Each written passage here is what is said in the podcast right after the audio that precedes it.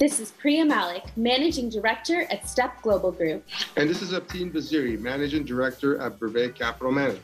Welcome to the Investment Migration Report. This podcast is for informational and entertainment purposes only and is not intended to be investment, tax, or other professional advice or a recommendation to buy or refrain from buying any security, product, or service. The views and opinions expressed are our own and do not represent the views or opinions of our employers. This morning, we're joined by Jason Wright, partner at the law firm Curtis Mallet. Thank you for being here, Jason. Thanks for having me, Abteen. So, Jason, I know you've had a, a very long career, uh, both in the military and as a lawyer. Um, maybe just take a quick minute and tell us how you got involved in EB5 and investment migration. Absolutely, absolutely. Well, um, again, thank you for for having me here. Um, I, I, have to take issue with with the long career. Um, I still feel like my career is is is getting going, but but I have been a lawyer for about 20 years. Um, I originally started in the, the EB5 world back in 1999 uh, when I was a law clerk uh, in law school at George Mason University.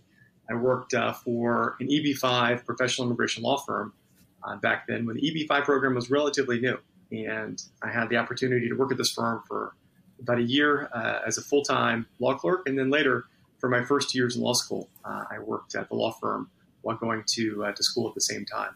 So I, have had a long arc in the EB5 world uh, since then, and I've uh, uh, did serve, as you mentioned, on active duty in the U.S. military from about 2005 to 2014. And when I left as a full-time military attorney, I, I returned to uh, a private practice, which also included some EB5 matters. So let me let me preface that when I said long career, I mean I've been involved in EB5 for about ten years, and in any other industry that's a short term, but in EB5 that's a lifetime. So that, so I'll, I'll correct myself. so so Jason, tell us a little bit about Curtis Mallet. Sure, absolutely. Uh, so I, am a partner in the litigation uh, department at, at Curtis Mallet, uh, Prevost Coulton Mosle. Uh, we're a firm that has been around for almost 200 years. We originally started on Wall Street back in 1830, and uh, we've we've uh, had an international presence uh, really uh, almost since day one. Uh, we're proud to say that we're one of the first law firms ever to have an international office, and now we have three offices in the United States: New York, Washington D.C., and Houston. And then we also have 16 offices and financial centers around the world, to include Dubai, where, where Preeya is right now. Uh, we just opened up, uh, in fact, an affiliate office in Saudi Arabia last week, and uh, in other point, uh, parts of Asia as well, and, and also in Europe and uh, in South America as well. Perfect. And do you still serve in the U.S. Army? I do, Preeya. so I mentioned I served about 10 years on active duty, and I'm currently a major in the U.S. Army Reserves, where I have duty during the summer. I I spend uh, the month of July at the U.S. Military Academy at West Point, where I have a great time teaching the cadets constitutional law, military law, and also international law. Nice. And other than West Point, do you teach anywhere else as well? I do. I do. Um, I teach at uh, uh, Georgetown University Law School uh, as, uh, as a professor, uh, as an adjunct professor of law on issues concerning war crimes, international criminal procedure, and also terrorism. And uh, that, that's a fall course. It's a lot of fun uh, making my way down to DC for that course. Sounds interesting. Now, Jason, I know um, you know during your duties in the U.S. Army, you've had some very high-profile cases and some high-profile clients. Are you allowed to talk about those? If you are, could you sure. tell, yeah, tell us about some of Absolutely, absolutely. So I mentioned I, I uh, worked in the EB5 industry while in law school and before law school, and then I decided after 9/11 that uh, uh, the events of, of 9/11 that I wanted to serve in the U.S. Army for a couple of years, and so I uh, accepted a direct commission as a military lawyer. We call that uh, a JAG or a judge advocate, and I served with the U.S. Army uh, from 2005 to 2014. I had tours uh, during that 10-year period in Germany, in Iraq, and also in Guantanamo Bay, Cuba. And uh, JAG attorneys are, are sort of like in-house counsel to a corporation. You, you can provide a variety of different services as a JAG attorney. You also can uh, be a, a, litigator as a as a criminal defense attorney representing soldiers before a court martial or a prosecutor. And I had the pleasure of, of having a variety of different jobs.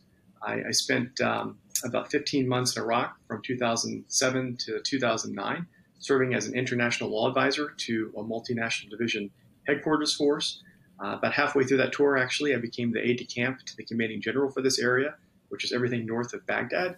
And then later, I ended up uh, representing soldiers before courts martial, which are simply just uh, criminal trials where soldiers are accused of misconduct. Uh, that experience, my experience in Iraq, and also some educational studies in, in human rights law, uh, led me to be a candidate to represent Guantanamo Bay detainees in Guantanamo Bay, Cuba. And beginning in 2011, I was officially assigned to the Office of the Chief Defense Counsel for the Department of Defense, which is a component under the Secretary of Defense's office, where I was assigned to two cases uh, to be part of a trial team to represent Guantanamo Bay detainees before the U.S. military commissions that are currently ongoing in Guantanamo Bay. And that was actually my last tour in active duty. I, I had that tour for three years from 2011 to 2014. And I had some very interesting uh, clients and matters uh, during that time period. Interesting. And so since then, you've gotten back into handling EB5 matters. I have. I have. So I left the military in 2014 and um, I uh, decided to, to, establish a private practice. Um, I essentially, as I say in the, in the legal field, I, I put out a shingle. Um, so a shingle just uh, is an old school way of saying I, I had my own shop ultimately as a solo practitioner. Uh, I left the U.S. Army, uh, was was in between Guantanamo and D.C. at the time, and I moved to New York City. Uh, at that point in time, I needed to get uh, clients and, and build a, a, business, and so I, I, started to leverage my existing relationships I had made 15 years before in the EB5 industry, and um, I brought together my litigation experience, and I started to get involved in the EB5 industry again from a different uh, angle. Whereas before, I, I worked with about 90 EB5 investors with various projects, and I was filing the petitions. Now I got involved to be the fixer or the problem solver. So when something goes wrong with the petition and USCIS denies the petition, the individual has a right to go to federal court to overturn that denial, essentially. And so I got involved uh, at that stage to be the litigator who files a lawsuit on behalf of the investor to bring it into court to have a U.S. district judge essentially take a look at what the agency did with a view to potentially overturning that decision. So I became a problem solver where my job was to help investors, new commercial enterprises, and job creating entities to, to, to get a win where there may have been a denial before. I find this really fascinating because, you know, a lot of the clients, um, when when they're being sold a project or when they're being sold the EB5 program, everyone focuses on the positives. But of course, investors have a lot of questions about troubleshooting and what happens if something actually goes wrong within the process or with a project, for example, or any of the number of things that could go wrong during the EB5 process. So, this is sort of where you step in and you help um, fix those problems essentially. Could you tell us a little bit more about some of the other matters that you've handled um, with things essentially going not right during the EB5 process? Sure, sure. And and you know the lens um, uh, that I, at least initially I started handling these matters back in 2015 was in fact where um, after an individual files a petition, so Form I-526, uh, a petition to become an immigrant investor in the United States, um, uh, I'm sure your audience is, uh, well knows that, that there's an adjudication period uh, where the, the Immigrant Investor Program Office will review the petition. They may have questions about uh, the underlying uh, petition and the exhibits and support. the IPO, Immigrant Investor Program Office, may issue a request for evidence. And then at some point later down the road, whether it's two years, three years, you name it, there's a decision that could unfortunately deny the petition. So what my job is at that point as a litigator uh, is to is to consider what the record is. What is the, the the actual filing itself? What did the investor submit? What exhibits did the investor submit? What was the response to a request for evidence or a notice of intent to deny, if any? And to think about whether or not the Immigrant Investor Program Office truly looked at this case from the right perspective.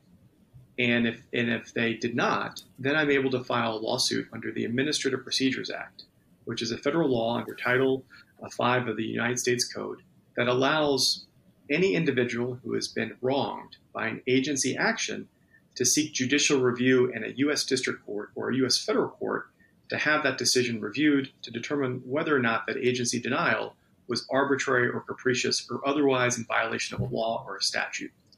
So, as a litigator, I, I look at this entire record and the, the I 526 filing, the responses to the RFE or to the notice of intent to deny. It may be anywhere from 1,000 to 1,500 pages, depending on the complexity of the project. And, and to think about how the agency got it wrong, and then to write a very compelling complaint. A lawsuit uh, is started with a complaint, a, a, a, filing ultimately, where an individual sets forth their basis for why the agency made the wrong call, but to put forth a very compelling complaint as to why the agency was incorrect. And then to think about other ways through the litigation that I can supplement the record, so to speak, in order to build that case for the investor, uh, to convince the court, and frankly, to convince my opposing counsel. And I should add, the opposing counsel here is no longer uh, the uh, United States Citizenship and Immigration Services. It's actually an assistant U.S. attorney who's assigned to that local federal court. So my job is also uh, uh to have a target audience here of the opposing counsel to try to convince them as well that their client, USCIS, made a wrong decision as well. So it's it's it's this uh, aspect of problem solving and using the law uh, and using the facts uh, and using the best of the law and the best of the facts to marshal the best case possible to convince your opposing counsel and also the court that the agency made a wrong call. And how often do you see um, success in these types of cases appealing denials? Well, I, am proud to say that um, I have I've had success in each one of my cases that has been able to go the distance ultimately. Um, I, my first case was in 2015 and this was representing a uh, actually a, representing a regional center and a new commercial uh, enterprise. And back then in 2015, the way the law was was that only an individual investor had the right to sue in a U.S. federal court for the denial of their petition. Well, my, myself and a co-counsel, we were successful in convincing the U.S. District Court for the District of Columbia that regional centers and new commercial enterprises also have what's called standing to sue in federal court for the denial of an agency uh, decision on an individual investor's petition. So that that legal question that was presented was a success. Uh, for various reasons, that that project actually those investors decided not to continue with that project. But since 2015, I've had about a dozen cases under the Administrative Procedure Act, and I'm proud to say every single one of those has either been resolved uh, successfully for my client after filing a complaint and working with the opposing counsel uh, and, and, getting them to see, in fact, that we're correct, that there should have been a, an approval of the 526, or it's gone to what's called summary judgment. And I can go into more detail uh, as to the steps in the litigation, or it's gone to summary judgment, and we've been successful in convincing the agency to approve the petition as well. So I, I'm, I'm batting a thousand when it comes to these cases that actually go the distance. Uh, so I'm very, very proud to be able to help out so many uh, investors and their families. And I think I looked right before um, uh, we, we, were speaking today, and I think I've assisted about 45 investors um, and their families come to the United States after getting a denial, and um, and so that that's a pretty good feel. So, Jason, I know in this la- latest uh, attempt of uh, getting an EB5 bill passed, one of the parts of the bill that wasn't very popular, including by us, we weren't very happy with that, but it was a poison pill we were willing to swallow to get a five year reauthorization was the part that uh, basically didn't allow you to sue the U.S. government, and you would have to go through an appeals process. Um, what are your thoughts about that? And, and if you could maybe just uh, point out exactly how a mandamus lawsuit works.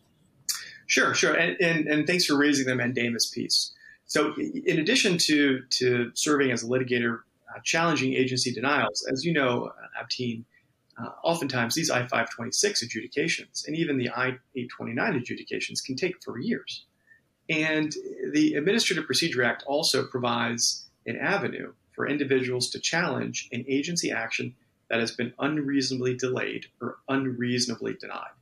So this is, is, is called the mandamus function. So a writ of mandamus, which basically means an action to compel the U.S. government to take an action and individuals in the United States who are awaiting federal government agency actions for any type of, federal program that they may be entitled to have the right to file suit in a U.S. district court to compel the agency to take action on that, that petition or that request if it's been unreasonably delayed.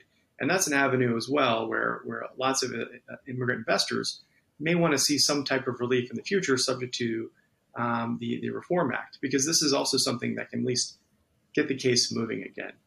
Now, uh, to your question, um, if the right of judicial review is taken away uh, from investors and they're only able to go to the appellate process, ultimately within the administrative uh, agency process, I think that's a real problem.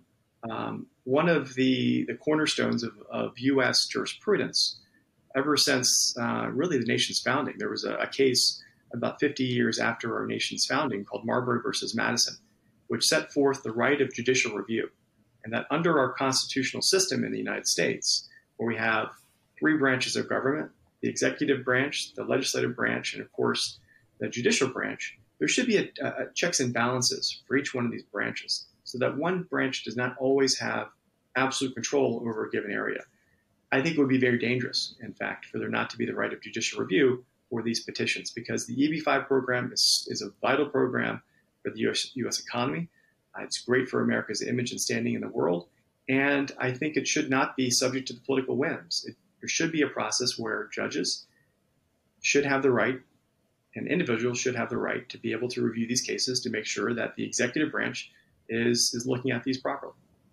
You know, um, EB5 investors, you know, and a lot of our audience that are looking at EB5 or other investment migration programs, they look at the USCIS as a black hole. I mean, it's it's it's really you know basically you you submit a filing and you don't hear anything for two years, and if you want to in, inquiry about your case, you know, there, there is nothing. And uh, right now, a lot of regional centers, a lot of our uh, peers in the, in the market, they really look at this lawsuit process as a way of compelling the government to do th- something or even to try to find out what's going on. You know, one, one, one thing I always hear is that there are, you know, 180 plus agencies and there are only two agencies where you get no due process, and it's DHS and SEC. And, and unfortunately, we work with both of them on a day-to-day basis. Mm-hmm. Uh, can you maybe just talk about some some of those success stories where you're, you know, I know we, we talked about the Administrative Process Act, but on the mandamus side, could you talk about some success stories? Oh, absolutely. I, I can tell you uh, typically. Uh, let, let, me let me go over the litigation process just just for your audience. Um, and one of the things, and this this picks up on a point that that Preeya raised as well. One of the the one of the great things about about investment migration in the United States is, in fact, our robust system of laws, and that investors, as Preeya said, have so many questions about projects and you know, there's commercial due diligence, of course, and, and I, I, advise individuals on commercial due diligence and on projects. I have a number of high high net worth individuals that, that I'll do due, due diligence for and, and, choose a right project for them because it helps knowing where the problems are to advise your client at the start. But one of the benefits of, of the US legal system is that we are, for the most part, unassailable. There are checks and balances, as I mentioned. There is the right to go to court if there's an issue. So while there may be delays in the process, investors in the United States have so many rights already. And, and you know, I've seen you mentioned the SEC, right? Even the offerings need to have certain types of representations. And you know, the devil's in the details, of course, and, and making sure that commercial due diligence is right.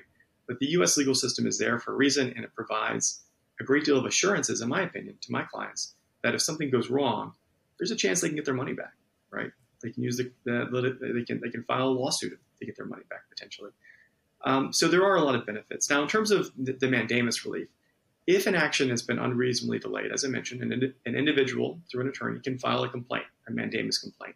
Very short uh, filing that just says, I filed on this date. It's been more than two or three years or four years. Um, this, this action has been unreasonably delayed, uh, and I'd like to have a federal court uh, take relief. Typically, these, these petitions are no, no, no more than four or five or six pages in length that, that starts the litigation process. There's a, a filing fee. I think currently it's about $400. And you have to serve a copy of this complaint by U.S. certified mail on the U.S. attorney for that particular federal court, on the U.S. attorney general, and on the agencies as well. So in this case, typically I, I name as defendants, I name USCIS, I name DHS, and the service and process fees for the certified mail usually is about $7 each, and you file it. Um, the government has uh, 60 days to answer the lawsuit. And I can tell you in my, my practice, usually you get a response, some type of meaningful response from your opposing counsel, who's now the assistant U.S. attorney, usually around day 50. They, they come online and they say, Hey, I'm introducing myself. Um, Jason, I'll be handling this case for the government. My client's the, the agency, USCIS. Let me take a look into this file and see what's happening. And I can tell you, Abteen, usually um, there's a, there's an, an action, an agency action on that petition within about four to six months of filing, which may not seem fast. Sometimes it's quicker, but if you've been waiting for four or five years and you file a lawsuit very quickly, uh, you know, four four months isn't bad to get an, uh, an action. Now, um, oftentimes the agency action is not what the investor wanted. Sometimes it's it's it's not that I-526 approval, but it's a request for evidence or a notice of intent to deny. But at least then you know what the issue is, uh, and you can address that issue and you can move forward. And oftentimes, in fact, for some of the cases where I've handled mandamus, we've gone straight from getting the answer uh, to filing uh, to getting the RFE, and then to winning at the RFE stage and getting the approval. And if we don't win, then we, we file suit under the APA in federal court under the Administrative Procedure Act, and I've been successful in that regard. So there are some clients where I've, I've handled a mandamus, um, and then they get a decision they didn't like, and then we file a lawsuit, and then we still get a, an approval at the end of the day. Uh, so, follow up question for, for our audience. I know um, a lot of our audience may not be familiar with uh, suing in administrative courts. And can you just explain the fact that no matter where the lawsuit is, where the project is, that all of these cases are are basically in, in DC courts? That's that's my preference. Um, there's a doctrine under U.S. law of, of, venue ultimately, and where an individual uh, venue means uh, place or location where a case can be brought. My preference is to bring these cases to the U.S. District Court for the District of Columbia in Washington D.C. because that particular federal courthouse, those judges, they deal with so many administrative agencies because they're all seated in, in Washington, D.C. That's where the headquarters of these agencies are. These judges are, are fantastic judges. They're sophisticated when it comes to the Administrative Procedure Act and the practice of uh, area called administrative law. And, and, I, and I find that um, they're able to call balls and strikes pretty easily when it comes to these issues. And the U.S. District Court for the District of Columbia has also been very favorable by and large and their decisions on behalf of, of petitioners, especially where CIS may take an interpretation of one of their regulations that just doesn't make sense. Just uh, it just defies logic, and so the, the, those judges are willing to, to, like I said, overturn uh, USCIS decisions and even their own interpretations of regulations where they just don't make sense. And have you seen an increase in mandamus filings considering that processing times have gotten so much longer over the last couple of years? And if so, what is your suggestion for clients who've been waiting? How long do you generally suggest a client waits before they file a mandamus? That's a great, great question, Preeya, and I, that's one I've had to research before. Uh, fortunately, we, we, don't have to make it up out of thin air. So, what, what the Administrative Procedure Act provides uh, is that the delay has to be unreasonable, right? So, the question is unreasonable to what? So oftentimes what I'll do for my practice is I'll take a look at the uh, USCIS annual reports, their ombudsman's reports, where they, where they produce, uh, have a report every year that goes to Congress. And they set forth uh, all the various program requirements of the EB5 program. They'll talk about the number of cases that were filed that year, the number of pending cases, and they'll also have a reference to the average processing time. And so if the average, average processing time is 2.6 months or 2.7 months, and that's the average, then if I have a client who has a case that's been pending for four and a half years or five years at the I-526 stage, that's not really that reasonable, right? And, and so I'll use that as, as a neutral reference point ultimately for the court to define what is reasonable. Now, there have been cases, by the way, that I haven't filed these, but I've seen cases and, reported cases where individuals have filed uh, within two years or within a year, and, and they're not going to fly ultimately because the U.S. government understands that these agencies have a lot of petitions, there is still a, a rule of reason that applies ultimately. So it, it, each case is different ultimately. Um, and, and, I know, unfortunately, for a lot of investors from Republic of China, there's been some case law as well that, well, that's a different issue. And uh, there's already already backlogs as well, given the quotas. Uh, they, they, may not be as successful uh, as some other uh, investors as well, just given the backlog issues. And there's a case out of the Central District of California that actually goes to that point. I disagree with that uh, that decision that that federal judge had, respectfully. But I, I, think if you take a look at the annual report, you can get a good metric as to what reasonable is. And if that has been unreasonably delayed beyond that point, I think I think individuals are well within their rights to, to file for a mandamus action. And, and you know, interestingly, Jason, um, we used to get a lot of data from the USCIS. You know, the average processing time was anywhere from 21 months to 24 months. And now they've just kept it at like 48 months, which is not actual the actual processing time. And you know, obviously, the reason they've done that, we suspect, is to not allow lawsuits because if they're not providing the average lawsuit time, uh, you know, and just leaving it at 48 months, which is not accurate, I, I think that makes it less compelling case that you know these cases are, are, are being adjudicated outside the normal processing times. That's right. That's right, Abteen, and that's that's um, that practice is unfair. I mean, one of the things the U.S. government is supposed to be is accountable and transparent, uh, and, and, so I would encourage stakeholders in the industry to to file a Freedom of Information Act request. There's a separate law in the United States called the Freedom of Information Act, which allows for individuals uh, to petition the U.S. government for records um, that uh, for records of U.S. government actions and uh, this would be a great area uh, once a year at the end of the year for, for a stakeholder to write to CIS and DHS and say, please send us the average processing times or any, please send us any no records you may have concerning the average processing times for, for uh, I-526 petitions and I-829 petitions. And you know, if a stakeholder gets that, they can publish it online. Uh, it's been fully disclosed, and then you've got your neutral neutral reference point for what that average processing time is. So, Jason, for, for our audience, uh, you know, the, the immigration law is a very complicated part of the the, uh, the legal system, and EB5 is even more complicated. And then you know investors have to you know uh, understand securities laws, which is even more complicated. And that's why we you know we we suggest investors get you know proper counsel in, in different areas of the law that are experts in that part of the law. But now an even more complicated part of the law is the bankruptcy code, and I know you've worked on the bankruptcy court and you've helped some EB5 investors navigate that. I'd love to hear your point of view on, on some of those cases and how you've helped some investors in a bankruptcy code navigate EB5 and ultimately get their green cards. Sure, sure. And, you know, there are so many benefits to the EB5 program, but there, there are also a lot of risk, as everyone knows, that, that goes into it. You know, first and foremost, there's, there's commercial risk. The project may not be successful at the end of the day. And with, with the recent events of, of the global pandemic, there are a lot of EB5 projects out there that may not have gotten the funding necessary to go forward ultimately. The other funding, in addition to the investor uh, funds that came in. So the, the global pandemic has certainly hit the U.S. economy hard, especially the service industry, where there are lots of, of formerly viable EB5 projects for hotels and restaurants and the like, and even in, the construction industry. Um, so it's it's there have been some issues, um, certainly across the U.S. economy, uh, which of course trickles down and affects EB5 projects. So I was um, retained about a year and a half ago um, to advise, actually a year ago, to advise uh, two EB5 uh, projects, um, not the investors themselves, but the actual job creating entities. And these were plants, and just to, to protect um, uh, confidentiality and the like, I, I won't discuss names, uh, but I'll just I'll refer to these these two plants as plants. So two different projects where um, they both had just entered into bankruptcy proceedings uh, in a U.S. bankruptcy court and a team of individuals called restructuring officers or restructuring team came on board to, to manage the, the, these estates and determine whether these estates should be liquidated, so sold off all the assets, or whether it should go forward in the insolvency process and be sold as a, as a going concern, as going businesses.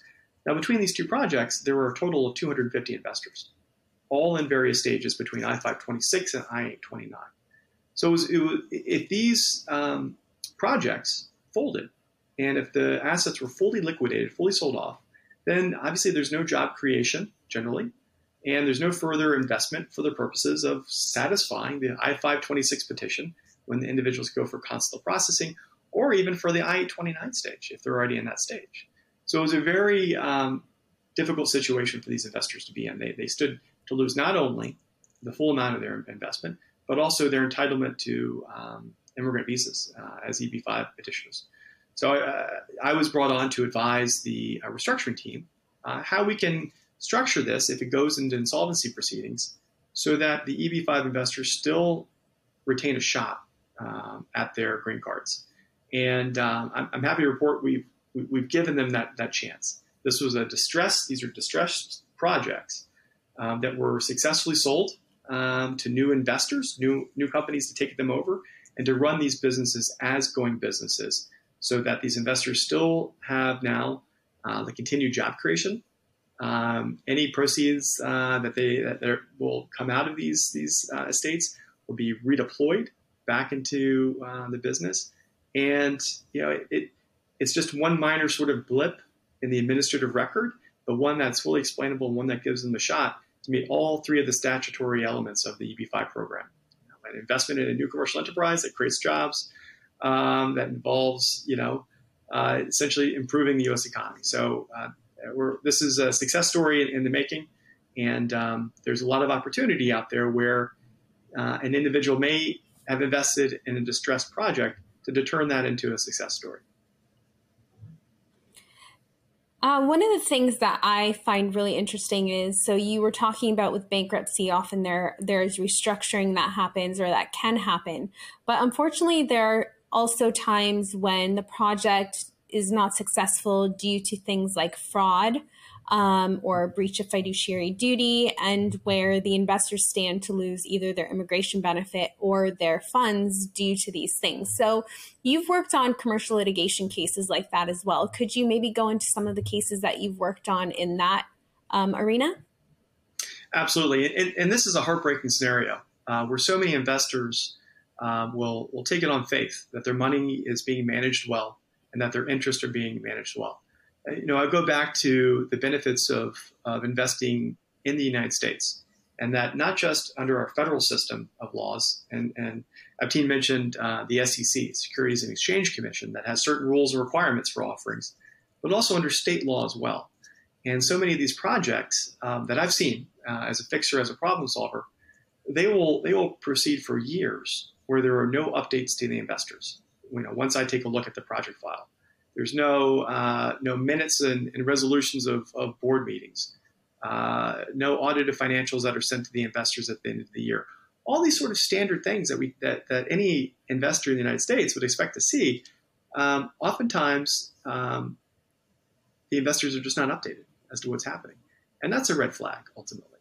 Um, and, and so, when you have a situation where where there's there's not a free flow of information or where uh, the investor is, is consistently requesting information from the general manager of the, of the new commercial enterprise or the regional center, and that information is not, not coming to the investor, that's a serious red flag. And I would encourage investors, if they have that situation, to, to, to potentially hire an attorney uh, to assist with that.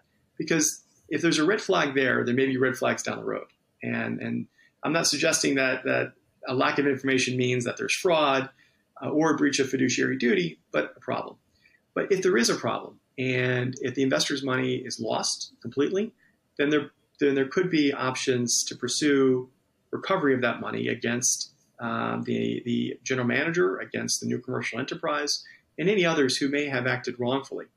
Um, I've had a couple cases where I've advised investors on breach of contract, um, where they thought their money was going to this project, project A, but instead um, it was diverted to a different project without their knowledge. Hmm. And the money was gone, it's com- completely spent. So, uh, what are the options available to the investor to, to sue for the recovery of, of that uh, of those funds? There are options um, to do that ultimately. Uh, I've advised investors on what we call books and records actions. So, in the United States, uh, various state laws. If you're if you've invested in a project that's incorporated in Delaware, for example, an investor has the right to file a summary proceeding a very quick proceeding that's done in 90 days to, to get all the books and records of the investment and of the project. Same in New York. Uh, New York has a books and records action as well, a state law uh, action. And New York even has an additional cause of action that's available. It's, a, it's an action for an accounting, where you can ask a court to appoint a forensic accountant oversee and, and take a look at the books and records and tell you what the profits and losses may be. So that's something that I think a lot of investors uh, may not necessarily know is, is how many rights that they have from the U.S. legal system. And you know, I, I had uh, a call a couple weeks ago uh, for about a project, and um, this this same red flag I mentioned. Uh, investors had, had been in the project for four or five years. Uh, you know, I've seen there was no uh, mandamus action filed to move it along, and they said we haven't heard anything about this project. Um, you know, in, in a couple of years, and I said, well, this is what you can do ultimately. I think I want to highlight too is that my experience, you know, I, my job is to handle the problem cases. Uh, there are so many successful investments um, out there, um, but you know, if, if, if an investor is not getting the information they need, there's options. And if the investor has concerns about the about how their investments being managed, there are options as well. But I do think that by, by and large, these are the one the cases I handle are, are not the, the norm; they're the exception ultimately. Jason, do you handle um, investor groups? Have you had investor groups that are not happy about where the direction of the project is going, and they're not trusting the NCE or the NCE operators and going to you directly? Yeah, I've seen that. I've seen that, and, and a variation of, of the theme I mentioned in terms of investors not feeling confident that they're getting the information that they've requested, and that's there. That really is, is potentially the next step. Um, and so, if, if investors do feel that the investment's not being managed properly, pursuant to state law, where that new commercial enterprise uh, may be incorporated, there may be options available under, if it's a limited liability company or a limited partnership, uh, there may be options under the terms of, of that governing agreement, the LLC or LLP agreement, for investors to actually take over the business. Um, or to compel a court uh, in, in, that particular state, state court, to appoint the, the a new management team uh, at the request of the investors. So this is an area that merges together corporate law and also litigation as well. But that, that's a great point, and that you know, investors are not powerless ultimately. If they, they feel that their investment's not going in the right direction, uh, if, if the governing agreement says you need a supermajority, two thirds percent to, to change the general manager, well, maybe you can do that. Uh, if you're 100 investors in a project, all you need is 66 to boot out the general manager and bring in a new team uh, a team like I worked with on the restructuring side, right? To come in and, and manage it properly. So that's also an option that's available.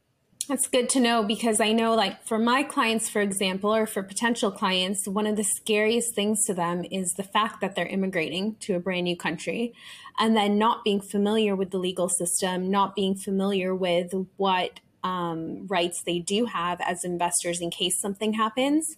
So, this is all very good information for our listeners.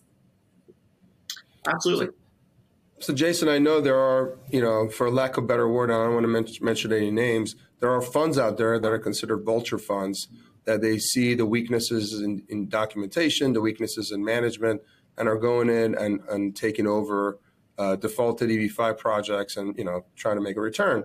And, you know, and then there are groups out there, and, and, and in those cases, they're basically, you know, they don't really care about the EB5 investors. To them, everything's dollars and cents, and they'll, you know, def- default a project to make a few bucks, and the EB5 investors are left in, in a pretty bad position. Yeah. And there are other groups out there that are basically doing the same thing, but with the you know being cognizant of saving the EB5 investors, still looking for for a profit in defaulted EB5 projects. Can you can you? I mean, I know you can't talk uh, specifics, but can you talk about groups out there that are cognizant and are helping the EB5 investors and, and in the process making a profit for the funds? Yeah, and I think I think you touched on it, uh, Abteen, is that that the goal is for uh, for these uh, you use the, the, term vulture fund, right? I'll use that as well. For for any vulture fund that's coming into a distressed asset, a distressed EB5 project, um, the, the goal for them is to see the, the commercial benefit actually in helping the EB5 investors and bringing them along as allies in this process there is any vulture fund that comes in and says, we have a distressed EB5 project. We're just going to buy it. We're going to liquidate it. We're going to get rid of it. They're, they're really being short sighted about the ongoing commercial benefits, ultimately, of, of a particular project. And, the, uh, and essentially, they're, they're also neglecting that these investors may have additional access, access to capital and resources themselves um, and secondly, they're also these vulture funds are also neglecting the possibility. I would think that these investors may hire an attorney like me uh, to, to, go in and to challenge the vulture fund and to file lawsuits to block their efforts, which could then essentially cause litigation risk, where where there could be no action taken for any number of years while while the investors' rights are being protected and pursued. So I think it's very short sighted uh, at the end of the day. I think if if there are groups out there uh, that that are thinking about targeting and acquiring distressed EB5 projects. The right way to think about this from a commercial perspective is how can we do this in such a way, not only to benefit the U.S. economy, not only to make money for, for the fund, that, that's an obligation that the fund has, of course, but to do it in such a way that, that it's a win-win for everybody. Uh, and that, that really should be the focus, I think, at the end of the day. And that's, that's been certainly my experience is, is to try to pursue those win-wins when I'm advising a restructuring team, for example. Um, and that, that's, I think, how you get success. And so you've worked so much with um, overcoming denials and issues with projects. I'm sure you have some great information or recommendations for investors who are currently thinking about going into EB5, um, participating in EB5. Um, I know that you also advise on projects as well for due diligence on projects for investors. So, do you have any kind of suggestions or recommendations, um, tips or tricks that investors can pay attention to when they are looking into the EB5 process? Uh, thank you. Uh, absolutely. I, my, my, my first recommendation would just be um, just stay engaged. Um, if, if investor is a if an investor is a limited partner investor in a project, uh, ask to, ask to have uh, your, a, at least a, a, quarterly report or an annual report sent to you. Um, attend meetings, uh, any annual meetings that, that uh, may occur on the project. And if they're not happening, ask to have annual meetings, but really stay engaged. And this is your investment ultimately. Uh, and and uh, you want to make sure that your money is being managed appropriately. So really just stay, stay engaged in part of the process. And if you do have a concern that, that arises, you certainly avail yourself of the opportunities in the United States to potentially hire an attorney to assist you just in getting more information and to be your advocate in that regard. Because if, if you do, if your gut tells you there's an issue with it, then you should probably pursue it. And again, you know, I, I work on the problem cases that are the, the minority, not, not the norm. Most projects are, are successful, they go great, there, there's no issues. But you know, if you're out there and even you've invested five hundred thousand dollars or a million dollars, and you think, you know, I haven't heard anything in a long time, I'm a little concerned, and my emails to go unreturned. Well, then maybe you want to reach out to someone. And you know, and if funding's an issue uh, for you, and perhaps you know the five hundred thousand dollar investment was was your entire life savings. Well, there's probably other investors as well um, who are in the same boat within your project, and maybe you guys can all talk. And you can all go, and you all can get together and and, and everyone uh, hire an attorney together to handle these issues. So if you feel that there's something going on in your gut, trust your gut ultimately. I would say for the other stakeholders, so for the new commercial enterprises and the JCEs and the regional centers, uh, just maintain great books and records ultimately. Um, make sure that um, what you're doing is is um, you know is in the best interest of the investors at all times, which which ultimately is to preserve their their investment. Certainly has to be at risk, but you know pursue their project, um, make sure they're updated, and you know really do your best to make it a going concern if you do have a red, if you do have something happen like a global pandemic, and you find yourself potentially with a distressed project, you know certainly carry through on your fiduciary obligations to continue to get as much funding as possible, continue that to, to pursue that. But if you find yourself in a situation uh, as as a NCE or a regional center or a JCE, and you have a distressed project, well, I think it's probably that point in time that you, you need to bring in some additional funding and capital and bring in a, an EB5 professional to advise you on how to make this a win-win for the investors too, because you don't want to have that litigation risk uh, out there where you're fighting uh, a war on multiple fronts, and you're, you're also uh, doing a disservice to the investors as well. I think finally, for the attorneys out there who um, who may be advising um, on, on deals and potentially filing lawsuits under the APA to challenge denials, uh, just take a hard look at the administrative record in each one of the cases. And if you if you believe that the administrative record uh, for, for the, the cases isn't strong enough, you, have got to do everything um, early on to um, to make sure that um, the record is supplemented appropriately. Because under the record rule for Administrative Procedure Act cases, the U.S. District Court, the judges, will only look at what USCI is considered. So if there's something you want to bring to the U.S. District Court that was not in the administrative record below, you're out of luck. So think about strategies where um, if, if, you, if you get an RFE and you, you, need to make sure you have the right of judicial review on this, supplement that the administrative record as much as possible uh, to make sure that you get the best record on, on, on that challenge to a US, US District Court.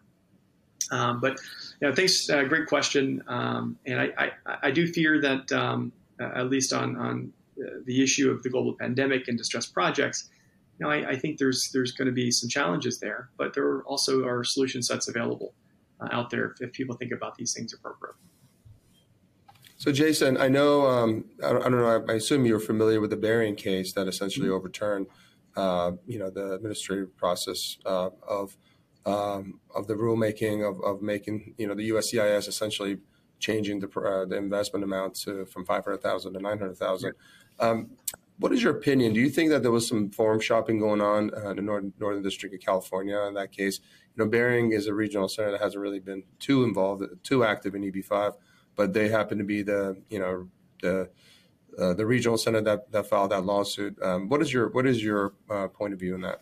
Yeah, yeah, and for, and for forum shopping as the, as the term of art that lawyers will use um, to try to pick the best venue possible for a the best decision.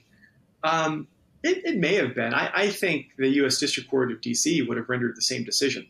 Um, and, you know, this issue was was predicated uh, in large measure on the appointments clause, um, and the U.S. District Court out of D.C. and the D.C. Circuit Court of Appeals, they've, they've been the, the, the leading uh, courts in the country on issues of appointment clause violations. And so I, I think it probably would have had the same result just about anywhere. Uh, frankly, it's it's uh, uh so possible uh, that there may have been, but I don't think it would have made a difference one way or the other. So it was the right decision to make. And and from a APA process, do, does the USCIS now have to go back to uh, commented notice period if they want to enact the same rules? Or I mean, there's a, there's a lot of complexities in APA, and yeah. I, I, know just enough from from my administrative law class to, to yeah. be dangerous, but I don't know anything about it. So I wanted to get your point of view on it. Yeah, uh, it's a great question. Um, and so, uh, for, for those in the uh, in the audience that, that haven't attended an administrative law class uh, like you and I have, team, you know, basically, it, when there's a statute, and there's the EB5 statute out here that has very basic requirements, you know, about job creation, capital contribution, and into a new commercial enterprise or troubled business, right? Those are the statutory requirements. Well, then, whenever a statute's passed, um, the agency that's responsible for implementing this program uh, has the responsibility and the opportunity to pass regulations to implement the statute. And, and so this has been going on since the 90s, where uh, the statute was passed, and then every once in a while, uh, USCIS will, will revise and implement new regulations to, to give their interpretations as to what Congress meant and what the rules should be. So, for example, the at-risk requirement, right? That's not in the statute; that's in the regulations. Um, you know, here, to answer your question, Abteen, I I think the safest bet for the U.S. government would be to go through a new notice and comment period. Because if they do not go through a new notice and comment period, even though they already had one before, I can see litigation opportunities. If, if someone gave me a call and said, "Hey, Jason, they just passed these new rules, and uh, now we're back up to a million bucks um, for uh, you know for these projects," uh, is there is there an issue under the APA? Well, I I probably would, would take a hard look at the APA and say, well, could be could be. They can't ratify it after the fact and, and use the same notice and comment period. And I'm assuming there would be some changes too, uh, a couple changes in the regulations. And if there's any material changes at all in the, regula- the proposed regulations, they're going to have to go through a new notice and comment. So I think that's the safest bet for any administration is to go through that period again. And and in that case, I mean, they only focused on just the legality of the head of DHS. There's a lot of other point, points that they could have pointed out in the suit which they probably will if, if, if you know if the agency were to you know re- renew the regs. Right. So I, I, think it's important for our audience to just understand how that process works. So and then the other part is I think the the comments and notices are going to be different today than they were you know six seven you know five years ago whenever they did the comment and notice period. Yeah. Which by the way they didn't listen to a lot of the comments. They mm-hmm. they did the comment and notice period, but they didn't listen to most of the comments that says right. don't raise the price. You're going to lose a lot of investors, and they did it anyway. Right. Right. I think that's right. I think that's right. Yeah, it remains to be seen how this will be handled, and of course the Reform Act as well and the reauthorization. But but uh, my hope is that the stakeholders in the government really see the value in the program, and the goal here, Congress when they when they when they passed this back in the '90s, the goal was not to make this hard for the investors. The goal was was to say, you know, we want to we we, we want to bring over talented investors, entrepreneurial investors, investors who have capital to the United States, and that's always been a very positive aspect of our U.S. immigration system, ultimately, is to open our doors to the world's best and the brightest, which include entrepreneurs and, and, and businessmen and women. So why why so many hurdles? Why so many barriers? Let's let's make it sensible, understandable, and and expedient at the same time, which it has not been. I mean, you're absolutely right, Jason. I mean, I think there are you know investment migration programs, and we talk about those. There's probably more than 40 of them. There are ones where you you send in your check, and you know your address and they literally just mail you a passport. and then there are the U.S. program where you got to go through all these hoops. Now, on the other side of the spectrum, a lot of these passports on countries are, you know, their passports aren't worth much to the investors because investors are looking for secondary education. That's the number one goal. They want they want uh, somewhere with with with uh, you know banking system with the rule of law where the property and their assets are going to be protected, which the United States offers, whereas a lot of these other countries may or may not offer. And then you know the uh, opportunity to become a a, a, citizen, which a lot of countries don't offer. And a lot of countries, you know, the passport gives you a second, you know, you're a secondary citizen. You're not a primary citizen. With the U.S. passport, you can become a citizen and you can have every rights and responsibility that the citizen has, with the exception of maybe um, running for president of the United States if you weren't born here. But everything else you have. And, and I think a lot of these other countries don't offer that. But if we made the, the EB5 program just a little bit less restrictive and, and work with these investors and make it more – you know, faster processing times and, and not having to, you know, wait 10 years to get a U.S. residency, I think this is the number one choice. I don't think there's any other program that could even come close to competing. That's right. Uh, for all the reasons we've, we've talked about, uh, investing into into the United States comes with certain legal rights, right? Uh, from from the get go, you know that your your money is going to be much safer invested in the United States than in the the gold passport program in Malta. No offense to Malta, um, but I'd rather invest a million dollars in the United States than buy than, than attempt to buy a, a, million dollar property in Malta. I know that um, that my, my money is going to be much safer here in the United States. And Abteen, you're absolutely right. A, a, U.S. passport is is a gateway to the world. Ultimately, uh, it's a gateway to further education for your children uh, and for your successive generations. And you know, America still is, in my view, uh, certainly has problems, um, but America still is the, the, the shining city on the hill. And this is a great place to raise a family, start a business, and and build a life. So, Jason, if you had one, uh, you know, one suggestion you would have to Congress, both the Senate and House, on renewing the EB5 program that it's been expired, what would that be? Stop hurting families. Stop hurting American businesses. Uh, the pandemic was hard enough, and uh, the EB5 industry provides a great source of capital to essentially help America move forward again. This is not a, a should not be something where, where people's lives and their futures, uh, not just the prospective investors, but the American businesses that rely on the capital. Should, this should not be a, time for, for playing politics, ultimately, and get it done. So, Jason, you've, you've helped at least 40, 50 investors with their immigration petitions, and you've saved another you know 250 to 300 investors uh, by, by, by helping them getting out of the defaulted situation and getting them their I-526 approvals and hopefully later I twenty nine approvals. If investors are left in a situation where they're desperate and they have no help from the NCE or the regional center, where, where, can they contact you? Where can where can they get in touch with you to pretend, hopefully you can help those investors as well? Sure. Well, absolutely. I'd be, I'd be happy to, to, to help and to, to speak with the investors about their issues and also uh, JCEs and NCEs and regional centers for distressed projects. Um, I'm, I'm, proud to say, as mentioned, Curtis Mallet, Prevost Colt Mosle has been around for a long time. We've seen a lot of, of issues arise in the industry, and we also uh, represent funds as well, EB5 funds. So we have a lot of knowledge and expertise here. Uh, so if anyone would like to, to get in touch with me, uh, my email address uh, is uh, jwright at curtis.com, C-U-R-T-I-S.com. You can go to our website as well and, and send us a message.